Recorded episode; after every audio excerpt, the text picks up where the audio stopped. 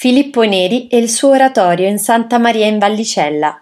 Un'antica leggenda narra che nel 1583 un ragazzo è gravemente malato. Monsignor Filippo Neri arriva al capezzale del defunto, non può far altro che pregare. A quel punto il giovane si riprende per confessarsi. Paolo era uno dei ragazzi prediletti del santo, uno dei figli dell'oratorio del Divino Amore di San Filippo Neri.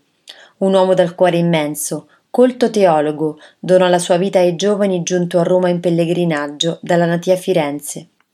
Sono i ragazzi perduti di Trastevere e dei vicoli attorno a Campo dei Fiori che colpiscono il suo animo. Salvarli è la sua missione.